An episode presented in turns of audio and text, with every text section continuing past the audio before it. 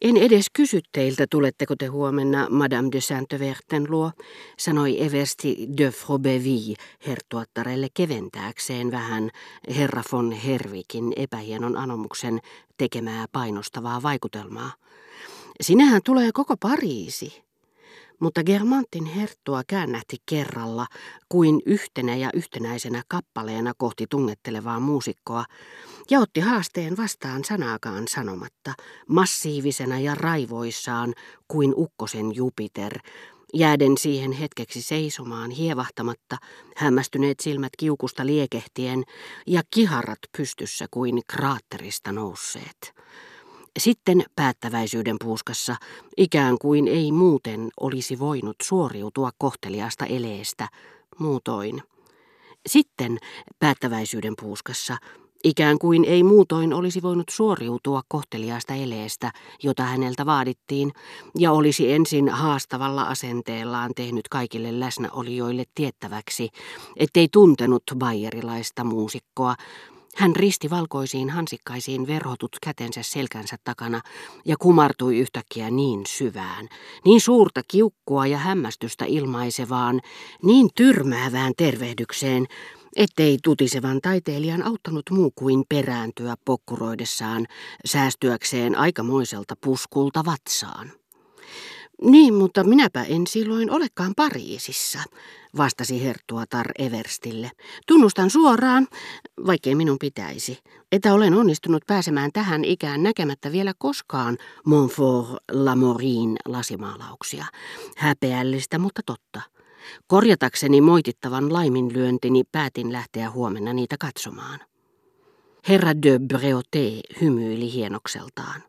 Hän ymmärsi kyllä, että jos Hertuatar oli voinut elää siihen saakka näkemättä Montfort Lamorin lasimaalauksia, tämä taiteellinen kiertokäynti, jota oli jo lykätty 25 vuotta, ei sentään yhtäkkiä muuttunut luonteeltaan niin kiireelliseksi, etteikö sitä mainiosti olisi voinut siirtää vuorokaudella.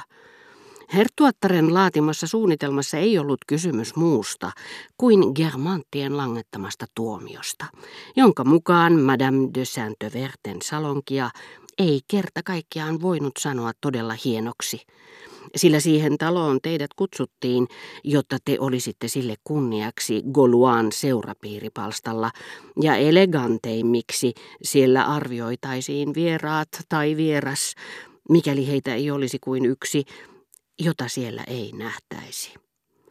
Herra de Breauteen hienovaraista iloa ja sitä siivittävää esteettistä mielihyvää, mitä seurapiireissä liikkuvat tunsivat, nähdessään Madame de Germantin tekevän jotakin sellaista, mihin he eivät vaatimattomammassa asemassaan pystyneet, mutta mikä jo sellaisenaan sai heidät hymyilemään kuin turpeeseensa juuttuneen talonpojan, joka näkee vapaampien ja onnekkaampien ajavan ohitseen.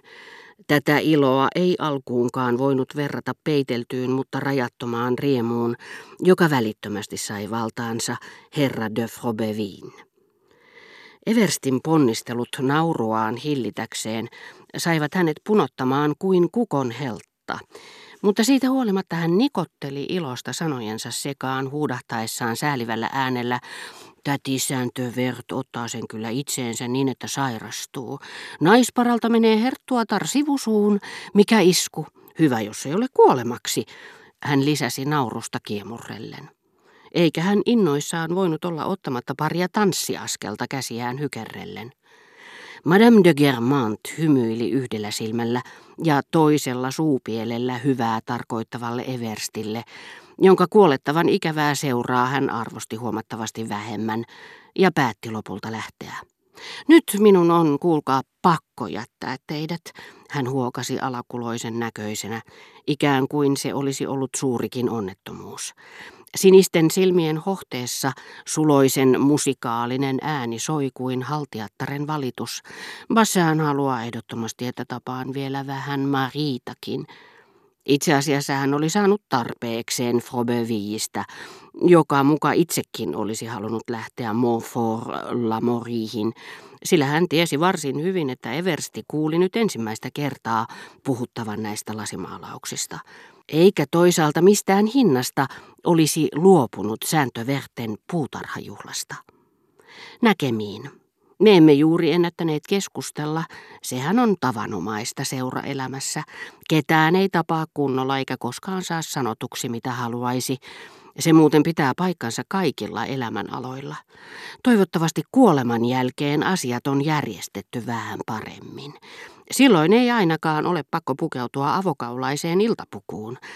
Tai mistä sen tietää? Voi olla, että juhlatilaisuuksissa kaikki keikailevat luillaan ja madoillaan. Mikäpä siinä?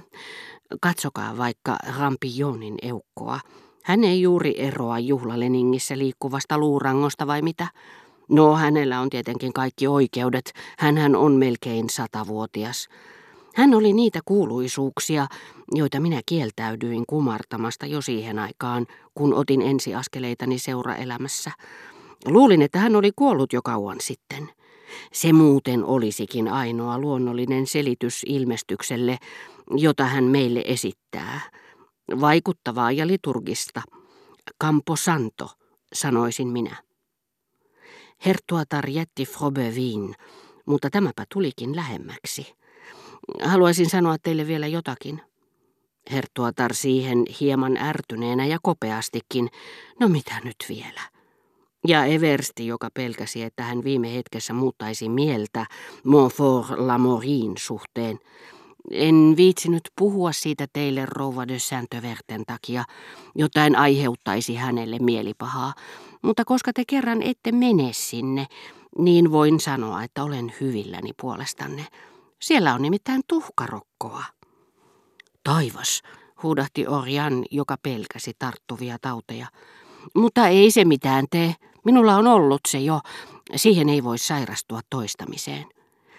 Se on lääkäreitten puheita se. Minulla on tuttavia, joilla on ollut se neljä kertaa. Nyt ainakin tiedätte olla varovainen. Mitä Everstiin ja olemattomaan tuhkarokkoon tulee, hänen olisi pitänyt todella saada se ja joutua vuoteen omaksi, jotta olisi suosiolla jäänyt pois sääntöverten juhlista, joita oli odottanut kuukausi kaupalla. Hänellähän olisi ilo nähdä siellä niin elegantteja ihmisiä. Sitäkin suurempi ilo panna merkille joitakin epäonnistuneita yksityiskohtia, mutta ennen kaikkea ilo saada kauan kerskua ensin mainituilla ja pahoitella jälkimmäisiä, liioiteltuaan niitä tai keksittyä ne itse.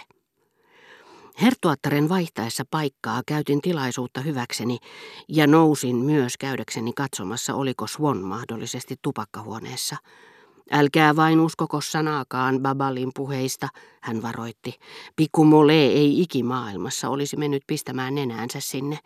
Meitä yritetään vain houkutella sillä tavalla. Kukaan ei käy heidän luonaan, eikä heitä kutsuta minnekään. Hän tunnustaa sen itsekin. Me pysyttelemme kahden kesken takkatulemme ääressä. Ja koska hän sanoo aina me, ei niin kuin kuningas, vaan vaimonsa takia, en puutu asiaan. Mutta olen kyllä perillä kaikesta, lisäsi Herttuatar.